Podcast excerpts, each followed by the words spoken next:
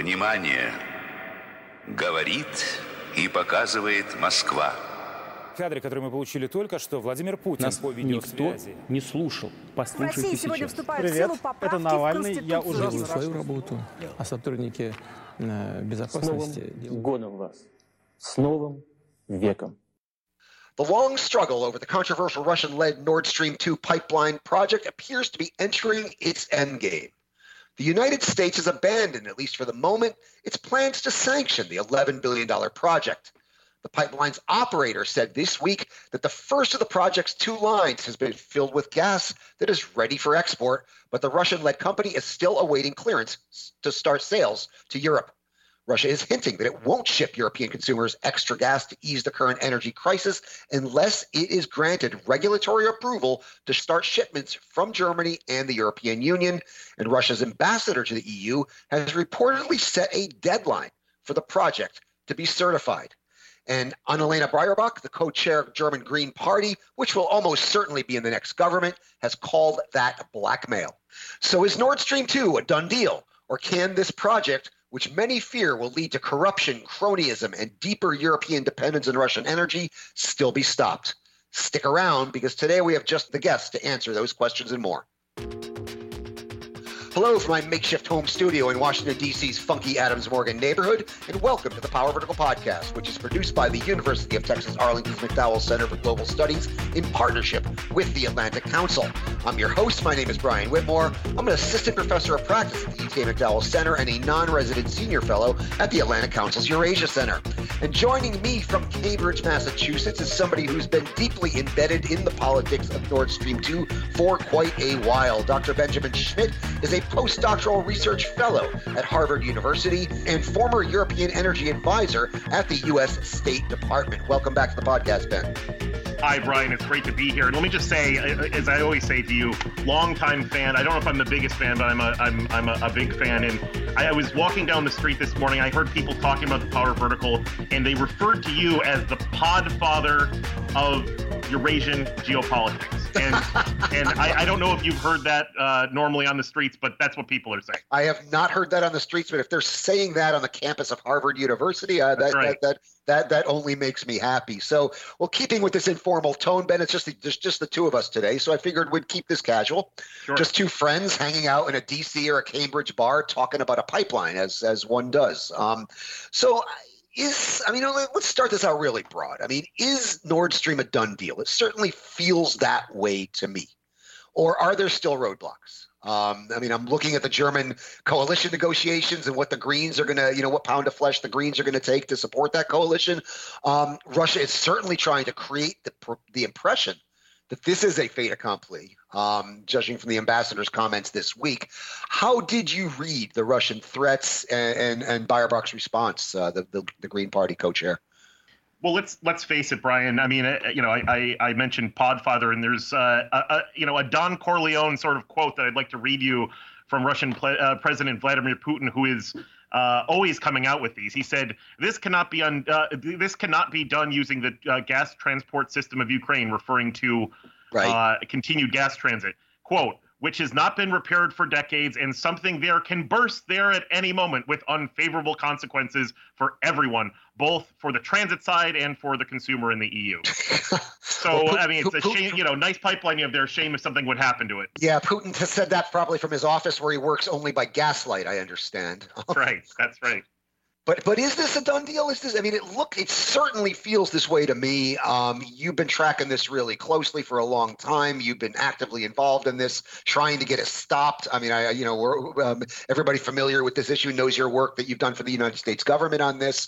W- how do you see this now? Because it looks like it's done to me.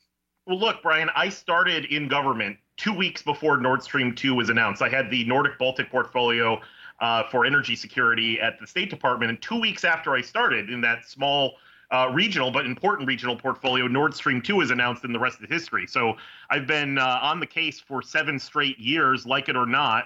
Um, and I think that even now, even after the physical construction of Nord Stream 2 is complete, uh, completed, which happened uh, both uh, uh, last spring for the first line and this fall for the second line, I think there is still a chance that this does not come into operation uh, in the long term. It certainly can still be stopped and, and probably should still be stopped uh, with a, a, mix of transatlantic sanctions and regulatory uh, roadblocks. And, and I, I, think that there are opportunities. Now, uh, I am also realistic in the sense that with the uh, you know the, the market conditions that we've seen over the past several months, with Russia has certainly contributed to, which we can certainly talk about today.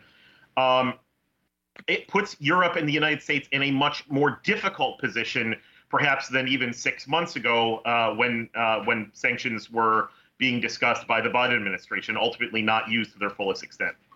Yeah, no, let's talk. Let's let's unpack this because you say these are the two ways this can be stopped. These have always been the two ways this can be stopped: right. transatlantic sanctions and regulatory roadblocks. Um, transatlantic sanctions that that uh, call me crazy, but I'm not going to bet my mortgage that that's going to happen, or, or, my 401k, or, or, anything else in my bank account. Um, but you, I mean, it, it it it is possible. I mean, the Biden administration did not say this will never happen. They got a national security exemption for the sanctions against right. the Nord Stream 2 pipeline company. The the reasoning in the administration behind that as far as I understand it is they were there were concerns that this would hurt the bilateral relationship with with Germany. Um, Germany just had an election. Um, we're still waiting to see which what what government is going to c- come into power. At the moment, it looks like one led by the Social Democratic Party um, with the Greens and the Free Democrats. Now, the so large portions of the German Social Democrats are to put it very kindly, supportive of Nord Stream 2. But very the party kindly. as a whole, but the, the whole party isn't. And the Greens certainly are not, and the Free Democrats are not. So, what are the chances of maybe a change in attitude in the German government? That's one. And how do you see these sanctions potentially being revived um, in a way that does not harm the U.S. German bilateral relationship? I, mean, I think I think they can, and, and they, they probably should be. And the reason for that is the the outcome, as you said, there was never an agreement that said explicitly sanctions uh, will never be used, and that's partially because I don't think that that's a uh, a position that any administration could take when Article One power rests from the uh, legislative branch yeah. on creating and executing these sanctions. We've already seen the U.S. House of Representatives uh, Foreign Affairs Committee um, pass uh, additional sanctions now uh, on Nord Stream AG itself and, and other entities related with it uh, that do not have a waiver associated with that. I would anticipate in the next few weeks the Senate Foreign Relations Committee will pass that as well. And we're very likely to see that, uh, just like we did in 2019 and 2020, coming down towards the end of December in the National Defense Authorization Act and, and dropping a major policy turning point once again, just at the end of the year and just before uh, the winter really kicks off uh, in Europe. So the so they could basically kick this back to the White House effectively and say, "We dare you to do the national security exemption again." Is that is that what, how this would play out? Well, there, there is no exemption in this one. This this one actually removes the the potential uh-huh. for exemption. So it would now, tie the administration's hands then, basically. Effectively, and and there is a scenario in which you could still do that, but the threshold is much much higher. Um, and given the ample examples over the past few months of Russia making explicit statements that make it very clear that they're intending to use Nord Stream 2 as a geopolitical weapon, which you and I first talked about at, on one of the much earlier uh, editions of the Power Vertical podcast. Uh, so that's really what we see coming down. It's going to be very difficult to not use those in that case. Do you think, I mean, is, is, there a way to finesse these sanctions so they don't harm U.S. German bilateral relations? Because that was the motivation of the administration, according to my understanding and conversations I've had. This wasn't some concession to Russia. This was this was a recognition that the bilateral relationship with Germany is really important. That there are there is a significant you know uh, faction of the German body politic that that really cares about this project. Um, whether we agree with that or not is immaterial. They, they, this is a fact on the ground, and the administration didn't want, especially after what went on with the last administration between the last administration and Germany, they didn't want another you know another irritant in this this very important bilateral relationship. How do we finesse this? If we have, yeah, I, have been asked this question a number of times, Brian, on Deutsche Welle, and I'll say the same thing to you that I, I say there, which is. Uh, you know, Trump treated Germany in particular atrociously. Uh, Angela, Angela Merkel, very specifically, in a in a very um, uh, negative way. No, no doubt. I think we can all agree on that. Um, but this administration, the Biden administration, took many, many very positive steps to reverse some of the bad uh, in concerning uh, policy proposals and directions that the Trump administration had taken uh, with respect to the U.S.-German relationship, in particular on you know bellicose language about trade wars, uh, the um, the uh, the threat to remove all U.S. Uh, troops from Germany and move them elsewhere, um, and you know pulling out of the Paris Climate Accord and all these sort of things that were really bad and very uh, uh, you know, uh, you know, very clearly irritants in the transatlantic relationship writ large, but also in particular with the U.S.-German relationship. They've all been reversed, and and and thankfully so. We need to take climate action. Uh, we need to bolster our security and and our our defense cooperation with with Germany and with with Europe via NATO. And um, you know, all of these sort of things have been reversed. Nord Stream two was not, in my view, necessary to rewrite the U.S. German relationship. And if it is, that really says something uh, more about the priorities of some in the German political establishment than it does about transatlantic cooperation. Yeah, I mean, what worried me is the optics, though. I mean, yeah, we're talking about sanctioning Nord Stream AG, which is basically Matthias Warnig. Um, that's not Germany. That's a former Stasi officer, right? right. Um, who were who spent his whole life working against the United States and against the Federal Republic of Germany, the most of his early, the earlier part of his life. Um, so yeah, Warnig is not Germany. That's number one. But the optics, I mean, you know how this is going to look in a headline. America sanctions Germany. That's what it's going to look like. And no matter what all the other facts that you said that are all true and accurate, that's the way it's going to play. And I think that is what concerned the administration. I mean, is it? I mean, I don't know how closely you're following the German government, you know, the the the, the coalition talks, but a lot is riding on this. Do you see something kind of popping out of this that will be that maybe we can get buy-in from to stop this? I mean, is it is it possible the Greens kind of make this a condition for joining the cabinet?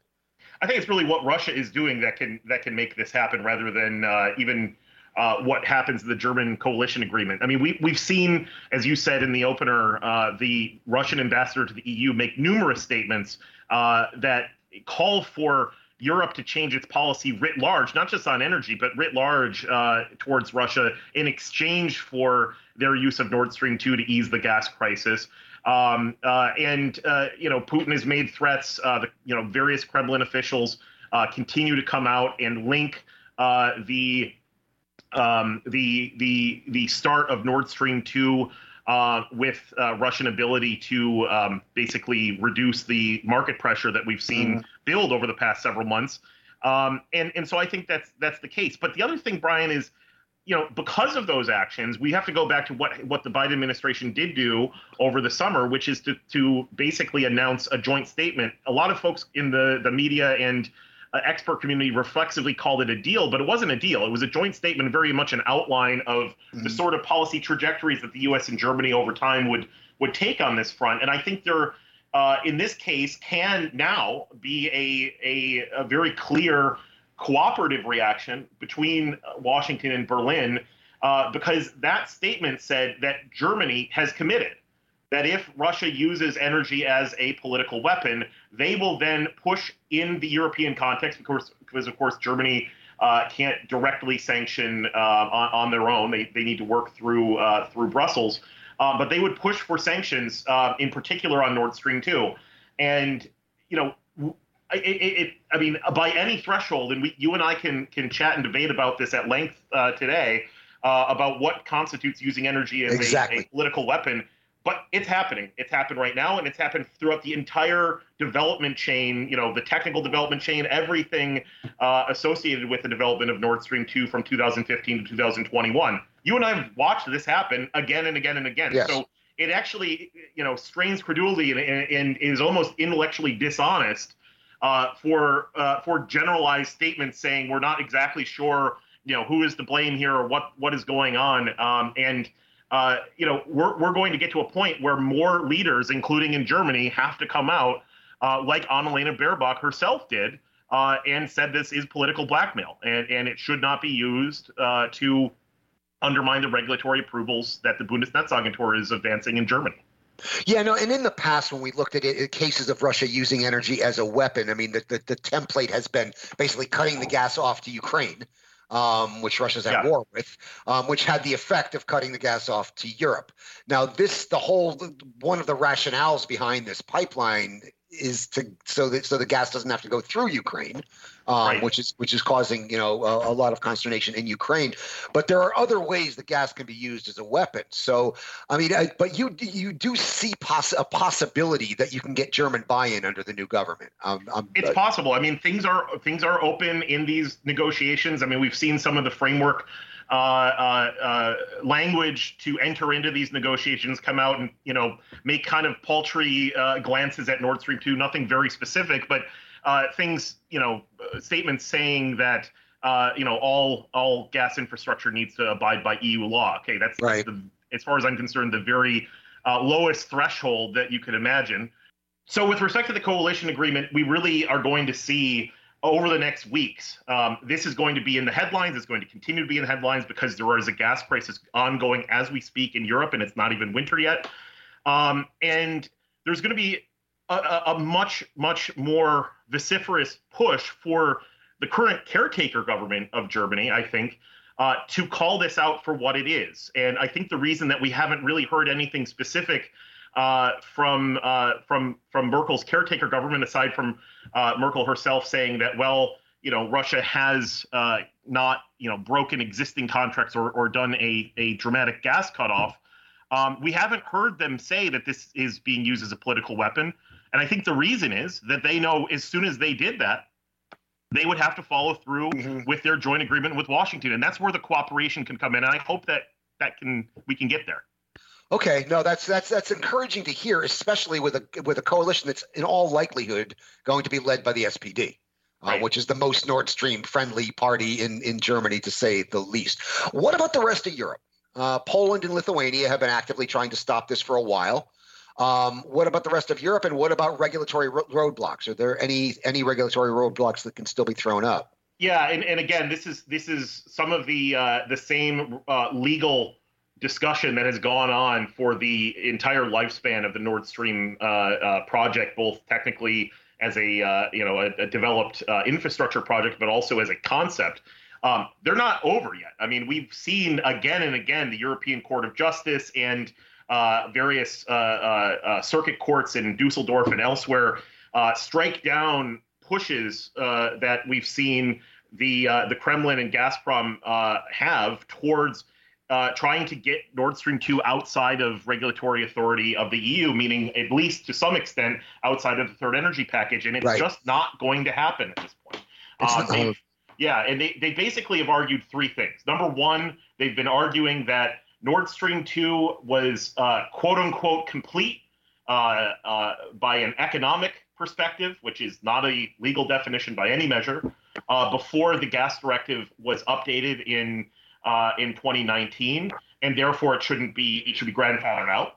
Um, this is obviously not the case because the uh, pipeline was physically incomplete. It didn't even have regulatory approval to be built in Danish waters at that point. Right. So that that that is a non-starter that's been stricken down. They continue to challenge on these grounds. They uh, on the second the second ground is okay if we have to quote unquote uh, you know try to get around the third energy package from Gazprom's perspective.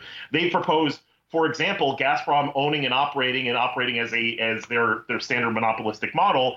The, uh, the, the let's say the northern 98% of Nord Stream 2's extent uh, from uh, Ust-Luga in, in, in the Russian Federation uh, to the territorial sea exclusive economic zone boundary on the Baltic seabed off Mhm. the German coast, and then claim that there is, will be a different owner with a different regulatory environment that somehow magically uh, takes place on that virtual point on the seabed, and and then you know within EU territory uh, this this holds. Obviously, that won't work because it's a legal fiction. You have then two regulatory uh, uh, environments taking place on a single continuous pipeline that doesn't have in situ or, or Right. uh, you know uh, pipe you know valves that could even do this on a technical basis. So it's not a network. It can't that can't happen. And the third one that you and I have seen in the headlines over the past several weeks is this idea that all of a sudden Rosneft uh, can get in the game, and and that's really interesting because for the first time, if that happened, you know, I've even seen opponents of Nord Stream 2 come out and say, well, this, you know, that could maybe be good for opening up uh, and liberalizing the uh, the market upstream in Russia uh, because Gazprom has traditionally held the monopoly for piped gas exports to the EU. Right. So if you get another, you know, uh, uh, state-owned enterprise operating. Another another Kremlin-connected state-owned enterprise. Well, that, that's the point. They're both Kremlin-owned and operated, and and answer to Vladimir Putin. So right. it really doesn't make sense from a, a political or security level uh, on that front, but also goes against EU law potentially because they've been publicly announcing that they're going to make this sort of deal internal uh, to Russia and then just present it as a fait accompli to the EU, and that potentially runs afoul of uh, of the, uh, the, the transparency clauses and uh, and other regulatory mechanisms in the third energy package that require open and free and fair auctioning of energy right. infrastructure in the EU. So it'd be kind of like you know de facto creating an illegal cartel. I mean, this, this, what's been so frustrating about it. I'm I'm far from an energy expert, but it's it just strikes me as common sense that all the EU needs to do is enforce its own laws, and this project should be dead in the water. The third energy package, from my understanding, is completely clear right? Absolutely. You can't control both upstream and downstream. You can't control production and distribution. That's a it's a basic anti-monopoly provision that's in the that, that is the, the the law of the EU, and yet Gazprom seems to be able to continuously get around this. And this this is it's it's frustrating and puzzling. I mean, what do you make of that? Is this is this just politics? Well, I think we're in a new era. We're going to be, you know, these regulations are going to be tested. The gas directive amendment update happened in 2019 that really makes it clear that uh, that these pipelines, and I won't go into the upstream versus uh, uh, um, uh, transmission pipeline debate that I think we had uh, way back when. Uh, but the bottom line is, um, you know, there's a much you know more well-defined regulatory environment that continues to be updated and have case law examples where you've already seen the Opal pipeline, the onshore portion of Nord Stream 2, mm-hmm. as you said, get out of these regulations for a while and um, and not offer third party access and and um, and ownership unbundling and all these sort of provisions to some extent.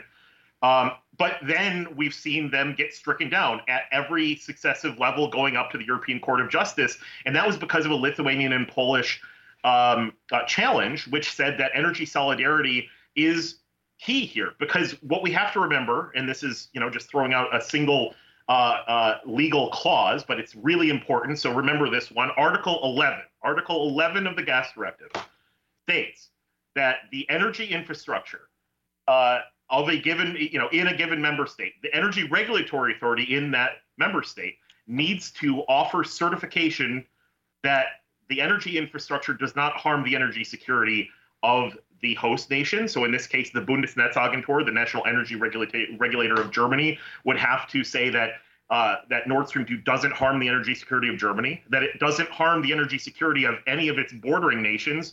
Uh, so, in particular, Poland in this case mm-hmm. is, uh, is a good example, or is the or the EU as uh, as a whole. And very clearly, we've already seen because of the Lithuanian and Polish challenge on Opal uh, that this is, you know, this is very clear. And energy solidarity is not a political construct, as uh, some uh, German supporters of the project have tried to go out and say. Uh, it's it's a it's a basis in in EU basic law, and that's really important to remember because that stops the project. That that potentially has the ability to stop the project if it's used in a way uh, that um, very clearly states that you know this project can be used to harm the energy security of Germany, bordering nations or the EU writ large. Well, what are we waiting on right now? I know basically Nord Stream is waiting on the you know, the regulatory uh, approval and permissions to begin operating, begin begin yeah. you know selling gas. What exactly are we waiting for? All of this to be resolved? Is that is that where where we are right now?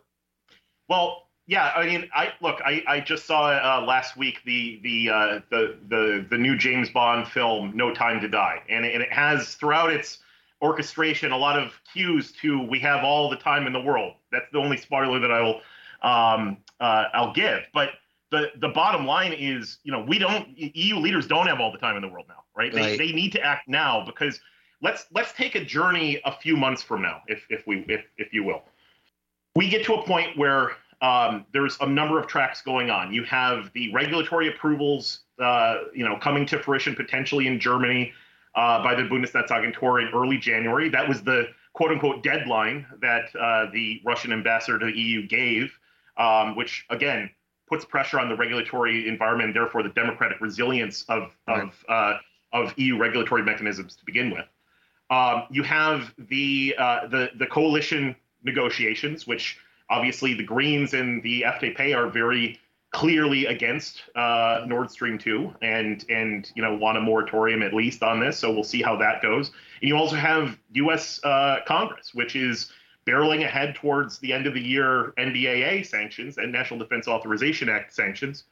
And I think that we get to a point where all of these are going to come to a head at the same time in the middle of the winter, um, where already the market environment is squeezing the EU and, and driving up prices. So, um, you know, Russia is aware of this, and that's why they have contributed to this gas crisis.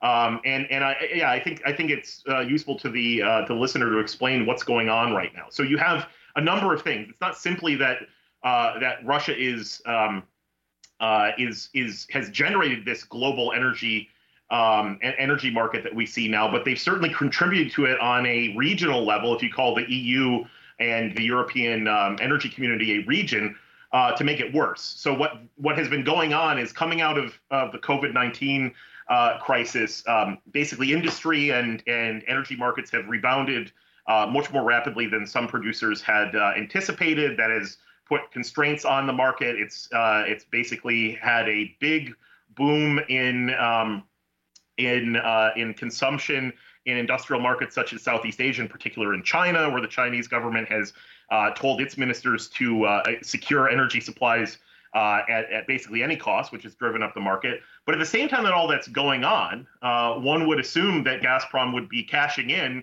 as much as possible by by delivering additional volumes like it normally right. does throughout the summer and fall to, to Europe, and it hasn't done so. Um, and in October and November now, we just saw this week, uh, Gazprom has not booked any additional capacity to send gas to storages in Europe via the Belarus Poland pipeline route or the Ukrainian gas mm-hmm. transmission system, and that's that's the key here. So they're basically not putting sending gas through Belarus or Poland or or Ukraine, and that is kind of contributing to the crisis, creating an impression that Nord Stream 2 is necessary and there's a very right. simple solution to this problem. There very, is, very, very, yeah. very clever. Yeah, they, yeah, uh, there's ample pipeline capacity they could be using right now, and they are not. Yeah. Um, and that's and that's key because they can kind of have their cake and eat it too. They can say we are fulfilling our contracts. The, the the baseline volumes are still going through those routes, but we're simply not going to book any additional volumes. And so so you can have Nord Stream supporters. We've seen some German politicians already come out and say this uh, that you know Moscow's not to blame because look, they haven't broken their contracts, but they're not they're not also falling by normal market dynamics by booking those additional capacities. Right. So if we get to a point in January, let's say, where you have a regulatory block on Nord Stream 2 or uh, a sanctions block on Nord Stream 2, there's going to be a, uh, you know, I would say the the mother of all energy propaganda uh, showdowns between the Kremlin and the West uh, as to who's to blame. And and if Nord Stream 2 is stopped in that case, you're going to see the Kremlin saying, okay, uh, you know, guess what? Uh, European uh, consumers, your prices are going up solely because uh, the West wants to stop Nord Stream 2, mm-hmm. Uh, ignoring that all of the ample, ample pipeline capacity still exists through Poland and, and Ukraine. Um, whereas on the other side, uh, on, on, on the Western side, you're going to have to point out that no, actually, Russia is not abiding by normal market conditions, and that is what is driving and causing this. And, and that's really, I mean, you know, stay tuned, folks. This is coming in just a few. Yeah, months. no, this is classic geopolitical extortion. Something, something that, that, this Kremlin excels at. Ben, what I wanted to do in the the remainder of the first half is kind of go back to basics on this mm-hmm. because there is this impression among a lot of people who should know better. And it's an impression that the Kremlin is trying hard to create as well. And then it's amplified by, uh, by, by, the Amen chorus in, in the industrial lobby in Germany. And that is that Nord Stream 2 is necessary. We need this pipeline because right. Germany needs this gas and Europe needs this gas. Now, my understanding is that is not actually true. Can you can you flesh that out for me? Yeah, this is in a long line of you know aphorisms or uh, uh, or, or tropes that that have uh, have evolved throughout the uh, the Nord Stream two uh, saga over the years. But that's that's one of the the biggest whoppers out there. Let's look at the technical details of the onshore portion of Nord Stream 2 and how it's being designed. If you look at its actual design, the EUGAL pipeline only allows for 9.9 billion cubic meters of the 55 billion cubic meter Nord Stream 2 mm-hmm. to to go to Germany and points west. So this notion that Germany itself needs it for its energy transition, uh, albeit you know coming from one of the biggest uh, um, methane uh, uh, uh, inefficiency and and leak abusers in the planet, coming from the, the, the the Russian upstream in the Yamal Peninsula. Right. Um, it, it's not even going right? So even if they wanted it, it's going to have to go through EUGAL, out through the Czech Republic to the Baumgarten gas hub in Austria, which is owned by uh, Austrian OMV, and then sent back to Germany, even if it comes to Germany. But the idea is to significantly reduce or end gas transit via Ukraine. So oh, the Baumgarten gas hub that OMV operates is the endpoint of that route through Ukraine. And right. so if you bring that volume to that same point, then you can bring it back into Germany potentially, but most of it's not even going to Germany, right? It's it's it's right. it's just re, uh, uh, replacing existing volumes that are going through uh, uh Ukraine. But and at the same time, Germany seems to be trying to position itself as kind of the gas hub of Europe. I mean, this is a power play by Germany as well in the eyes of a lot of people. Yeah, I think I think there is there is some some uh, you know component of that. Uh, but at the same time, you know, it, it, you know, you really have a situation where the main drivers of this pipeline are, you know, we, we can step back and look at, you know, what what is in it for, uh, you know, for both, you know, you know, players in the uh, in in the, the Russian market and and players in the European market. Well, for players in the uh, the Russian market, the 2018 Sberbank report made very clear that the biggest winners of this um, are are Russian oligarchs themselves. Uh, uh, U.S. sanctioned uh, Rotenberg and uh, and Timchenko, uh, for example, are are the main beneficiaries in in the upstream in in Russia, and for the downstream if you look back in September, October uh, 2015, at the same time that the five uh, so, called Western investment partners uh, were, um, or at that point, shareholders, uh, were were involved in, in, stating their involvement in signing on to Nord Stream 2, they all got something around the same time in terms of press releases that, for example, OMV got an asset swap agreement or asset access agreement uh, upstream in the Yamal Peninsula. Um, we saw the same thing go on for BASF Wintershall in Germany, and um, and for Royal Dutch Shell, they got access in uh, the Sakhalin. Again, these aren't these aren't um, you know you know direct quid pro quo sort of agreements that directly tie. They're they're you know two different things. Uh, but it's it's telling to see you know how cooperation with these exact firms uh, increased in other areas inside Russia. Right. Um, when when you know the idea supposedly is that this is the holy grail uh, from the Kremlin's perspective of solving all of uh, Europe's energy woes, which of course it's not. Right. No, and I want to get into that in the second half, where we're going to talk about the the the, the alternatives. Um, you you're touching on something here, Ben, that I think is really central and, and, and very important, and this is the the connection between Nord Stream two and strategic corruption. Yeah. You know, I'm, one of my favorite kind of sound bites is that Nord Stream 2 is going to pump as much corruption into Europe as it pumps gas into Europe. And this more, uh, more probably. And this is uh, this is this is really the heart of the matter because I mean, I think that's what this is all about, quite frankly. These projects tend to create kind of these these chains of corruption that morph into networks of influence uh, and ready-made pro-Kremlin lobbies in Western countries. Could you could you speak to that a bit here? Absolutely. I mean, this is this was born in uh, the concept of elite capture and strategic corruption. Gerhard Schroeder approved, then then uh, uh, the, uh, the the German chancellor back in 2005 uh, of the SPD party, which is now coming back to power after 16 years of Angela Merkel's CDU party being in charge. Uh, approved Nord Stream 2 in the waning hours of his chancellorship, stepped out of office, and then you know just a few weeks later got a board seat on Nord Stream One AG. Um, and you know, and we've seen this again and again. You know, uh, Gerhard Schroeder has uh, has taken a board seat on the Russian um, uh, state-owned oil company Rosneft. Um, this led uh, Toomas Ilves and uh, and Ed Lucas, and I think there's uh, you know a back and forth between you know who who said it first and who popularized it. I think Toomas said it first, and I think uh, Ed Lucas popularized it. Uh, but the, the the point is this this term of uh, Schroederization, Schroederization. Schroederization.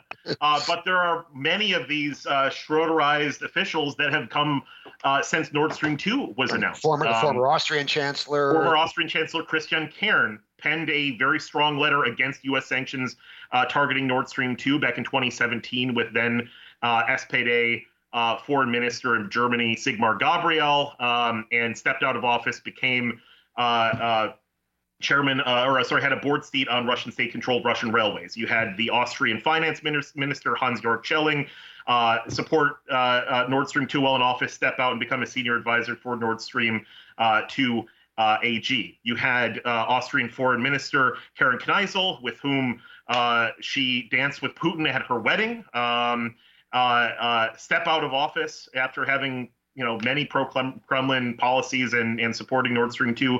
First, uh, write a number of op-eds for RT in, in support of Nord Stream 2, and then uh, earlier this year uh, come out and and become a member of uh, of the board on of Rosneft. Um, when we had, of course, Francois Fillon in right. um, in in France, the disgraced former prime minister uh, who I believe still has to serve a jail sentence, but he has uh, nonetheless got a uh, jail sentence for corruption, nonetheless got a seat on a Russian uh, um, state-controlled energy trading firm uh, as quote rep- representative of the Russian Federation itself. So there's the new term Fillonization, or right, uh, right. you know, it, it just goes on and on and on. This is this is I think one of the most defining concerns that I have for this whole issue set in terms of how these sort of deals get outside of the dogmatic, you know, energy market discussion and into, you know, how do these projects erode the democratic resilience of right. uh, Western democracies? And we yeah, can talk more about that. Yeah, it's and it's creating and going beyond the, the Nord Stream project, the pipeline itself. Gazprom has kind of created all of these little shell companies, these gas trading companies all over Europe, yeah. nominally run by Europeans. Uh, a lot of them who just so happen to have worked in the Stasi um, right. in, in, yeah. under the former regime. Things like Vemex in the Czech Republic or Centrex in in in Austria, and this kind of spreads out into this kind of this web of strategic corruption. The thing that always puzzles me about the whole concept of Schroederization and or or, or Fillonization, all the or all of these.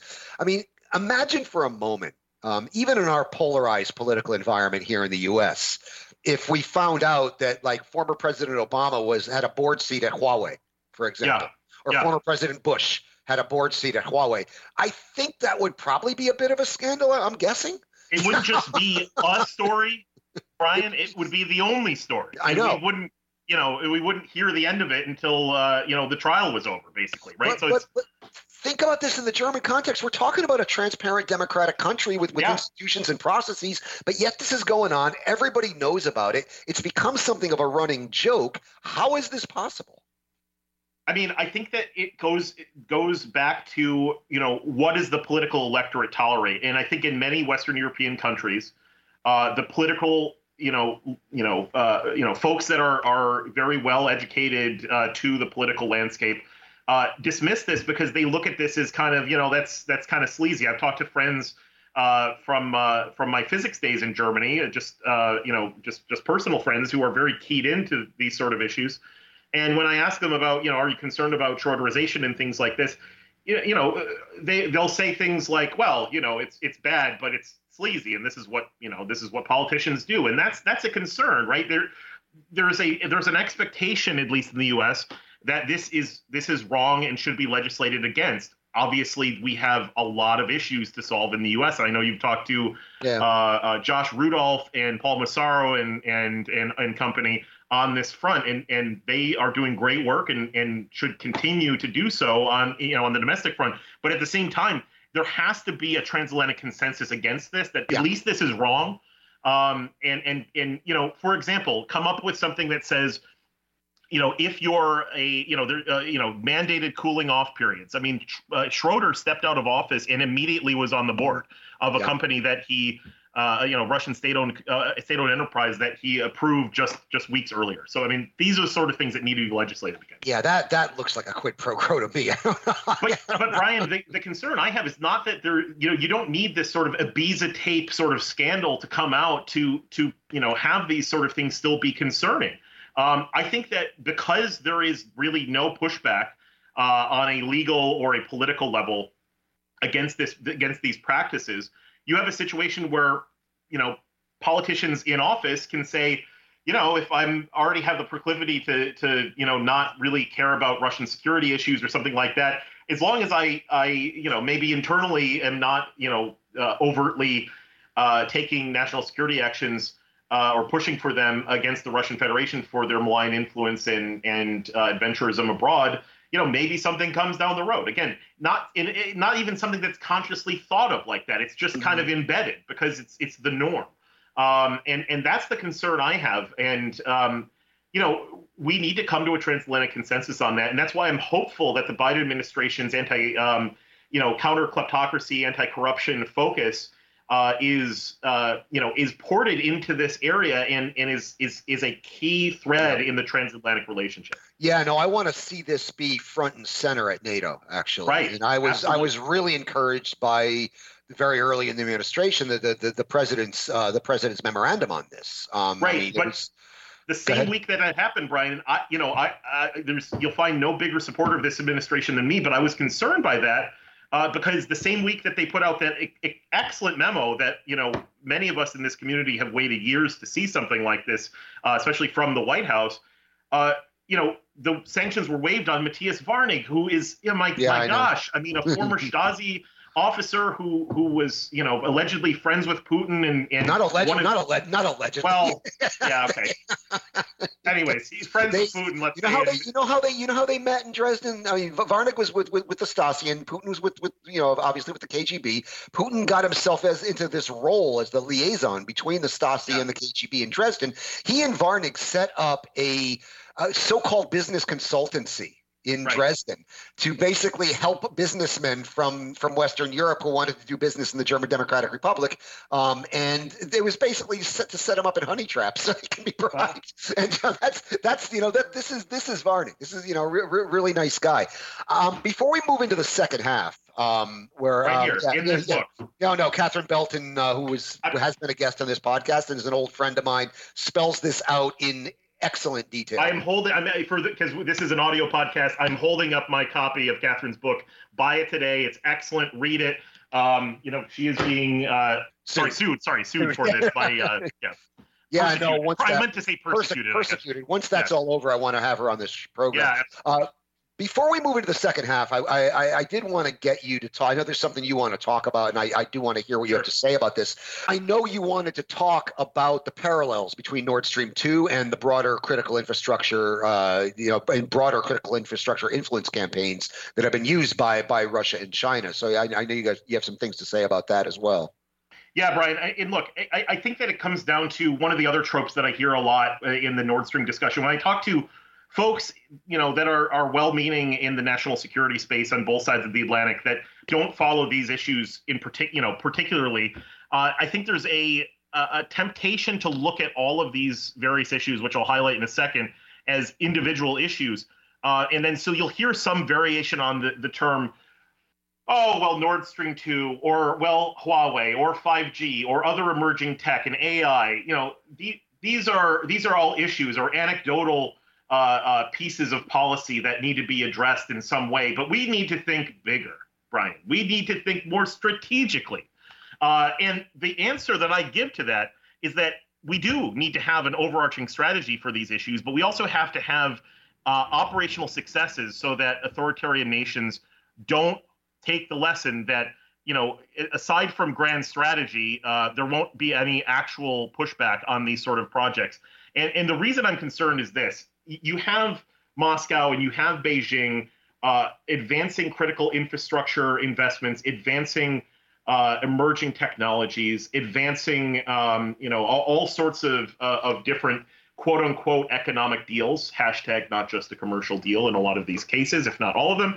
Um, and the the bottom line is they you know they are being built you know for you know some level of economic uh, uh, consideration, but to a much greater extent as as strategic investments for national security, uh, um, you know, priorities that authoritarian nations have, right? So you have, uh, you know, whether it's it's it's 5G and telecoms, whether it's uh, Russia, you know, with uh, sorry, with with China, or it's it's energy with Russia, you know, China's Belt and Road Initiative, for general critical infrastructure or the 16 nuclear nuclear energy with nuclear Russia. energy supply chains, uh, you know that that Rosatom uh, has with with uh, countries in Europe.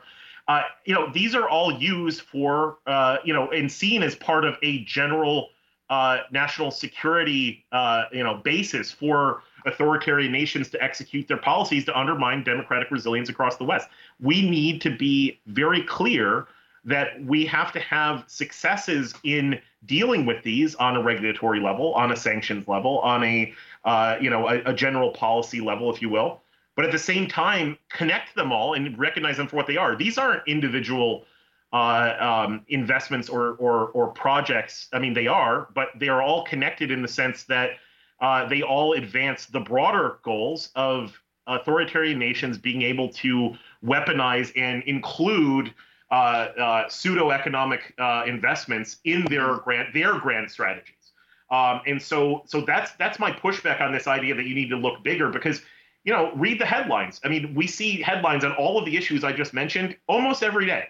And um, if we don't deal with them on a, a level that is uh, you know is is oriented towards transatlantic cooperation in this case or global cooperation in um, in some cases, it's it's going to become more and more difficult as these authoritarian nations become intertwined in our economies to really unravel that that big knot of uh, of right. strategic uh, corruption, malign influence, elite capture, et cetera. Yeah, no, it, I mean it's already difficult. I mean we are kind of fighting this this normative struggle in an integrated world, and it's it's difficult enough as it is right now. I'd I'd, I'd, I'd hate to see it uh, get get even worse. Well, that's a good good way to shift gears because I want to think about the unthinkable in the second half. In a few moments, we'll continue our discussion and peer into the future to imagine a world where Nord Stream 2 is up and running.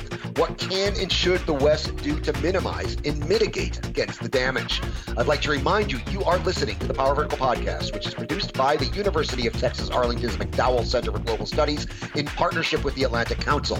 I'm your host. My name is Brian Whitmore. I'm an assistant professor of practice at the UT McDowell Center and a non resident senior fellow at the Atlantic Council's Eurasia Center. And joining me from Cambridge, Massachusetts is Dr. Benjamin Schmitt, a postdoctoral research fellow at Harvard University and the and former European Energy Security Advisor at the U.S. State Department. I'd also like to remind you, you can subscribe to the Power Vertical Podcast on iTunes, Google Podcasts, Stitcher, Spotify, SoundCloud, and TuneIn. If you do, please leave us a big fat five star rating and review because that helps our visibility.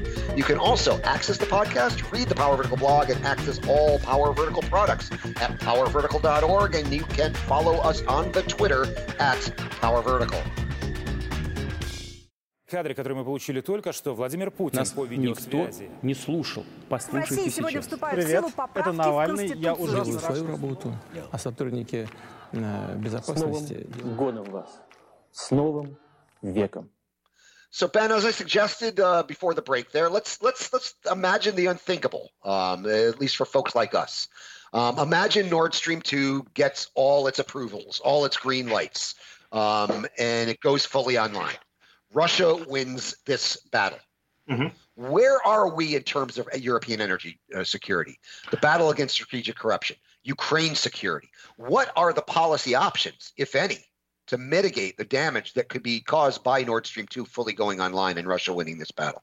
Well, look, I you know I, I think that there are let, let's unpack each one of those. Ukrainian security. I mean, there there has been a a cursory uh, policy, um, uh, uh, you know, statement that often says, you know, this will hurt uh, Ukraine economically because it'll lose several billion dollars a year in transit revenues, uh, which of course is concerning because it's a percentage of their GDP that's gone. They're already under stress and at war with Russia in in in the east, and um, and of course.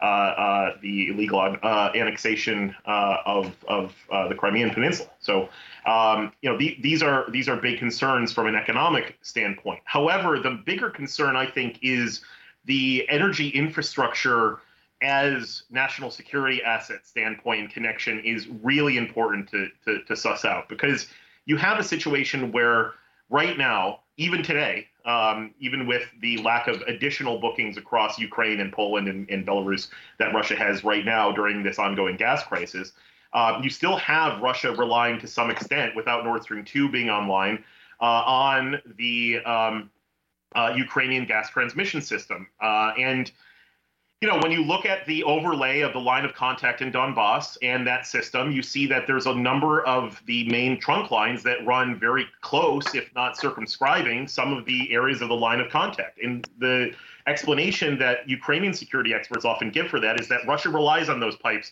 for their own economic uh, mm-hmm. uh, um, benefit, right? To, to get gas through Ukraine to Europe, to markets that they that they serve.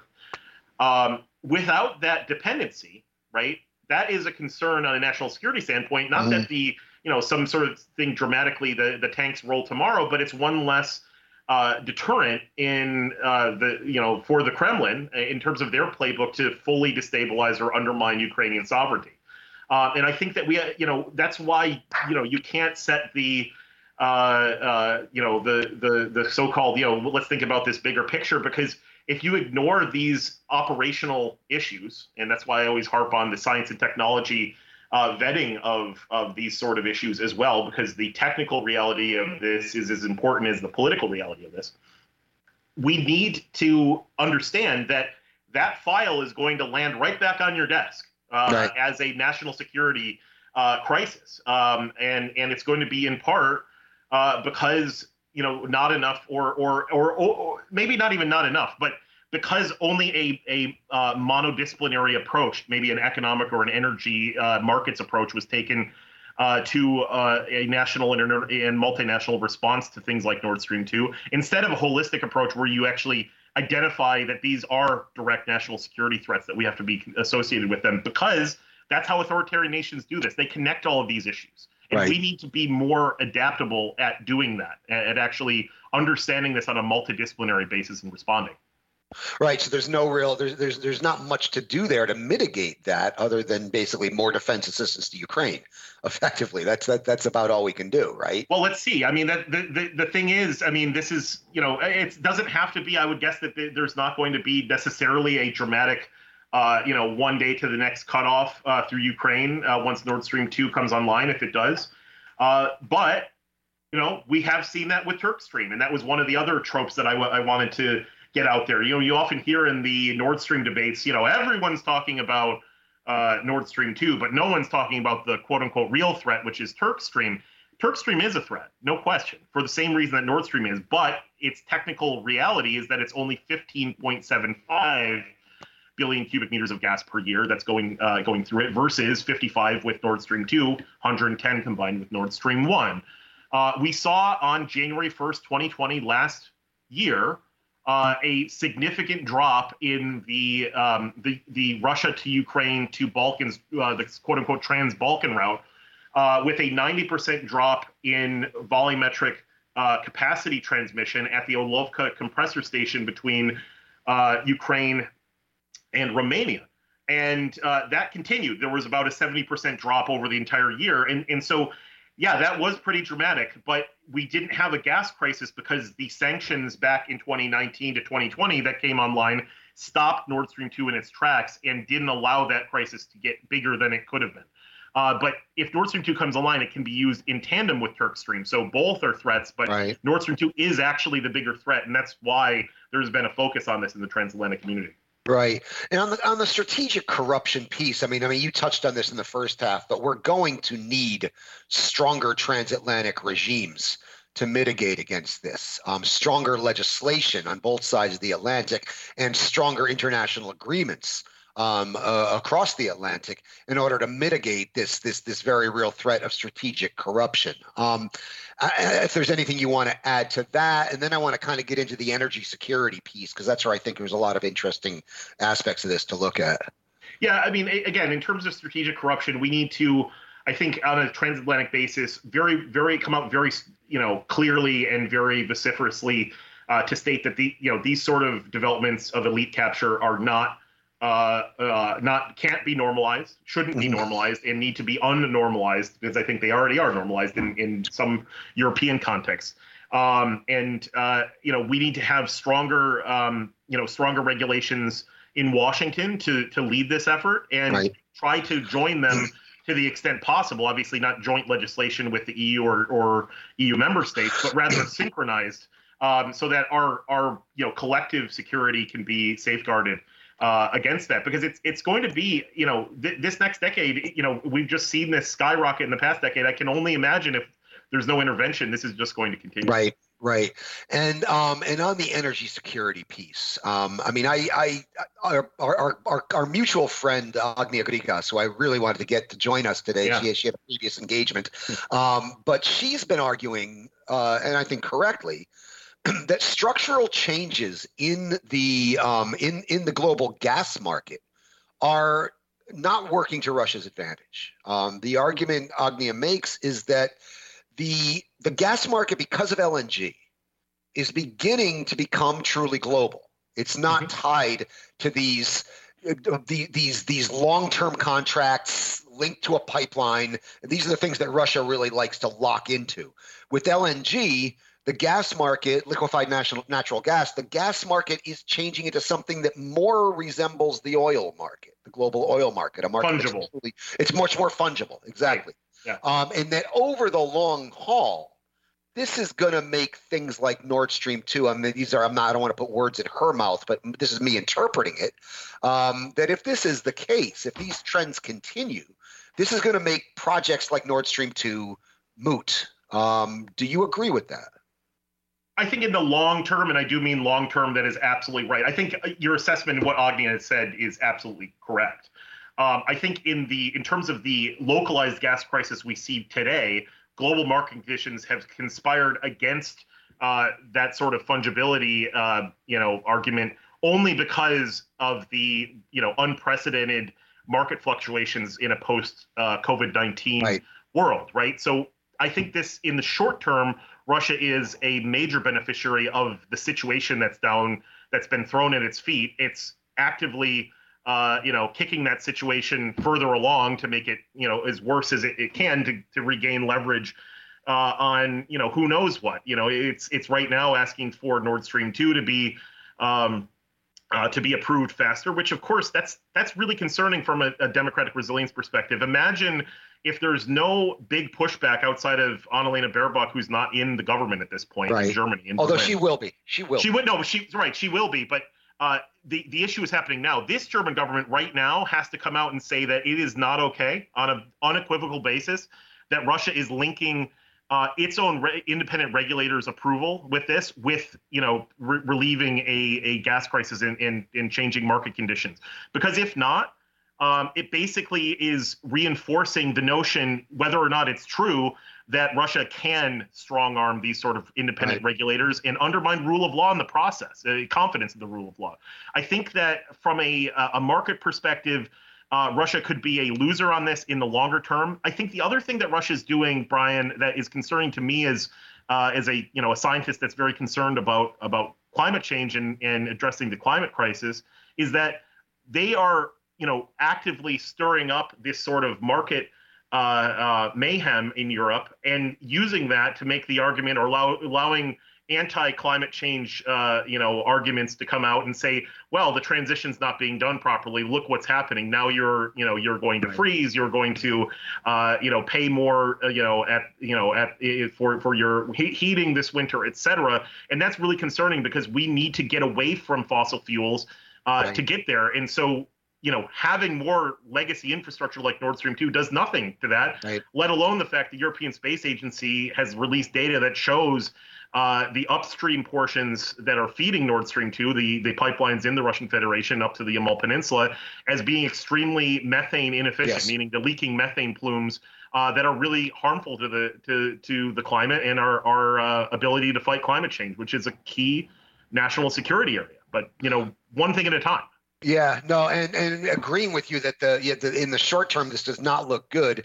If we're in this hypothetical scenario that I painted for us here, where Nord yeah. Stream two is a fait accompli and it's a reality and it's there in Russia won, I'm trying to think through what are the policy options for the West to basically, if we accept Agnia's thesis, and I do, that the you know the long-term secular trends in the gas market are making it look a lot making it much more fungible making it look a lot more like the oil market yeah. are there things we can do to expedite those trends um, is more lng the answer is a is is a is a really serious uh, push for renewables, and where where Russia is basically nowhere.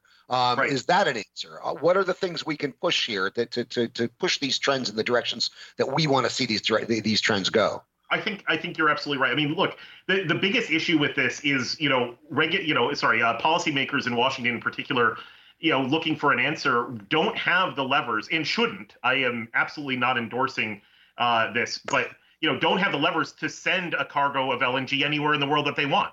Uh, we right. operate on an open market, free market basis, and that's how it should be. The point is that uh, you know most U.S. LNG cargoes since uh, 2016, when we started exports, um, have gone to South America and to Southeast Asia, and that's because of market conditions. Uh, some have gone to to um, the EU, but uh, I, have pointed out to people uh, at, at conferences, et cetera, we don't have something in this country called America Prom, right? We don't have. I can't right. sit in government and call up uh, a company and say, boy, it would be great to send that cargo, you know, no matter the market conditions, to Klaipeda in Lithuania, because that would be you know very symbolic and and alleviate this crisis. It just doesn't happen, and it shouldn't happen.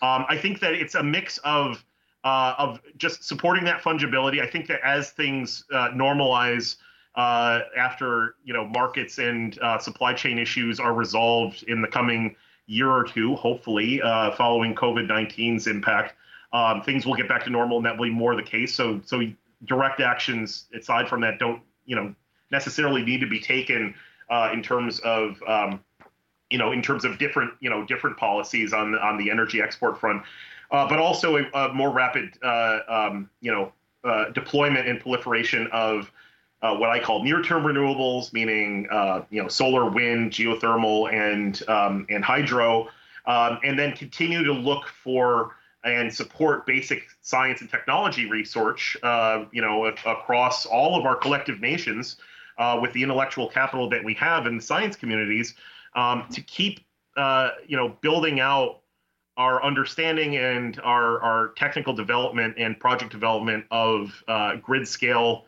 uh, battery storage um, and and all the way to uh, you know future energy technologies. And this is what I started my career in as a uh, as an undergraduate at the University of Rochester um, fusion energy right? So um, uh, you know, basically harnessing the same processes that take place in uh, stellar interiors, uh, in, in, in, of course, including our own sun, um, to cleanly harness nuclear energy uh, for uh, you know for for long-term uh, production in in baseload.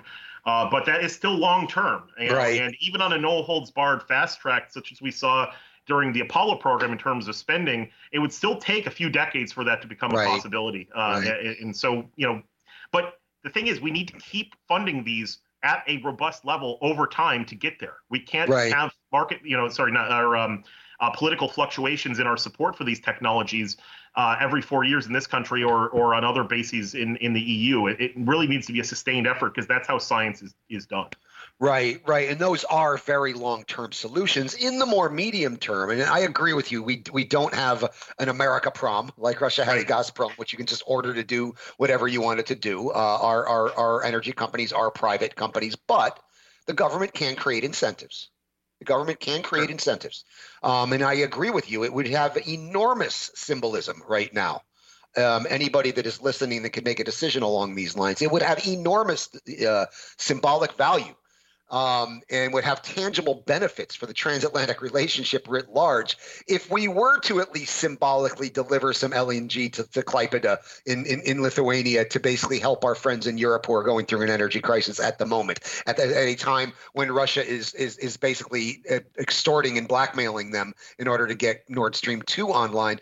Uh, th- we could do that. The government could create those incentives. Um, they can't dictate it, but they can create incentives. Yes, but you know? again, this is this is where um, you know, messaging discipline on what is really going on is necessary both uh, in terms of pushing back on Russian propaganda and those that spread it in the EU. And we've seen that over over time. Supporters of Nord Stream 2 have long said that the real reason, quote unquote, that the US right. opposes Nord Stream 2 is not the litany of national security, strategic corruption, you know, laundry list of issues that we've discussed over the past hour, um, which I worked on in government and uh, and uh, you know, have continued to analyze since leaving government, but rather because we simply want to sell our LNG. right? Right. And and I, the Kremlin is terrified of of exactly what you say, a, a, truly fungible international energy market that that they are getting away from long term contracts and sweetheart deals and all these sort of uh, you know anti. Uh, um, uh, anti-market um, considerations and, and, strategies that they've had as state-owned enterprises over the years. Um, and so, I mean, I think that's really part of it as well. I mean, you have to decouple these two issues because they're really not connected in the sense that um, you know the the concerns over Nord Stream two isn't about volumes. If Nord Stream two doesn't come online, it's not online now. It wasn't online last year and the year before and the year before um, there is not a net energy market that is then you know able to be captured, quote unquote, by the U.S. or Qatar or Australia or anyone else um, in, in, that that that it, uh, operates in the in the international LNG trade, um, because those volumes are going through Poland, Belarus, and right. Ukraine right now. But um, that's the idea of this whole project, and that's what the where the cognitive dissonance comes in. Is it's not aimed at relieving any market considerations other than those that are created by the Kremlin itself. Right, right. right? It's a geopolitical project. So, we are bumping up against the end, Ben. Anything you want to add before we wrap it up for the week? Uh, no, Brian, this has been a really great discussion. I appreciate you uh, taking time to spotlight this. As I said, this is going to be an ongoing issue, um, as it has been for the last seven years. Don't expect this to go away anytime soon, whether or not Nord Stream 2 comes online. I think all of the national security contingencies are very valid in either scenario. Um, and I, I, think that we're going to have, it seems every year now with the, uh, you know, the regulatory calendar in Europe, the sanctions calendar in, in the U.S. Congress, and, and uh, transatlantic policy uh, cycles themselves. Uh, there's there's an end of year, start of year showdown, and the yep. energy policy side, and I think we're going to see that again. So stay yeah, tuned. It, it happens um, every every every winter. So absolutely. I think we'll be, we'll be back with this to be continued. Uh, maybe next time with our with our good friend Agnia Grigas. I'd love to, I'd love to speak with. Would love to have her on. All right. Well, that's about all we have time for today. So we'll wrap it up. I'd like to remind you you have been listening to the Power Vertical podcast, which is produced by the University of Texas Arlington's McDowell Center for Global Studies in partnership with the Atlantic Council. I'm your host. My name is Brian Whitmore. I'm an assistant professor of practice at the UTA McDowell Center and a non-resident senior fellow at the Atlantic Council's Eurasia Center. And joining me from lovely Cambridge, Massachusetts has been Dr. Ben- Benjamin Schmitt, a postdoctoral research fellow at Harvard University and former European Energy Security Advisor at the U.S. State Department. Thanks, Ben, for an enlightening discussion. And thanks to you, the podfather of Eurasian geopolitics, Brian Whitmore. A true pleasure and uh, a legend in the game, let's say. Thank you. That is, that is, that is too kind. I'd also like to thank our awesome production team in Arlington, Texas. Lance Ligas is in the virtual control room, and he keeps all those lights on and all the complicated machines well oiled and in working order throughout our discussion. And Mariah Jalad handles our all important post production duties, cleaning up my many, many messes and making us all sound a lot better than we do in real life. I'd also like to remind you you can subscribe to the Power Vertical Podcast on iTunes, Google Podcasts, Stitcher, Spotify, SoundCloud, and TuneIn. And if you do, please leave us a big fat five star rating and review, as that helps our visibility a whole lot. You can also access the podcast, read the Power Vertical blog, and access all Power Vertical products at powervertical.org. And you can follow us on the Twitter at Power Vertical. Join us again next week, and until then, I leave you with the ambient sound mix that's been prepared by our production team.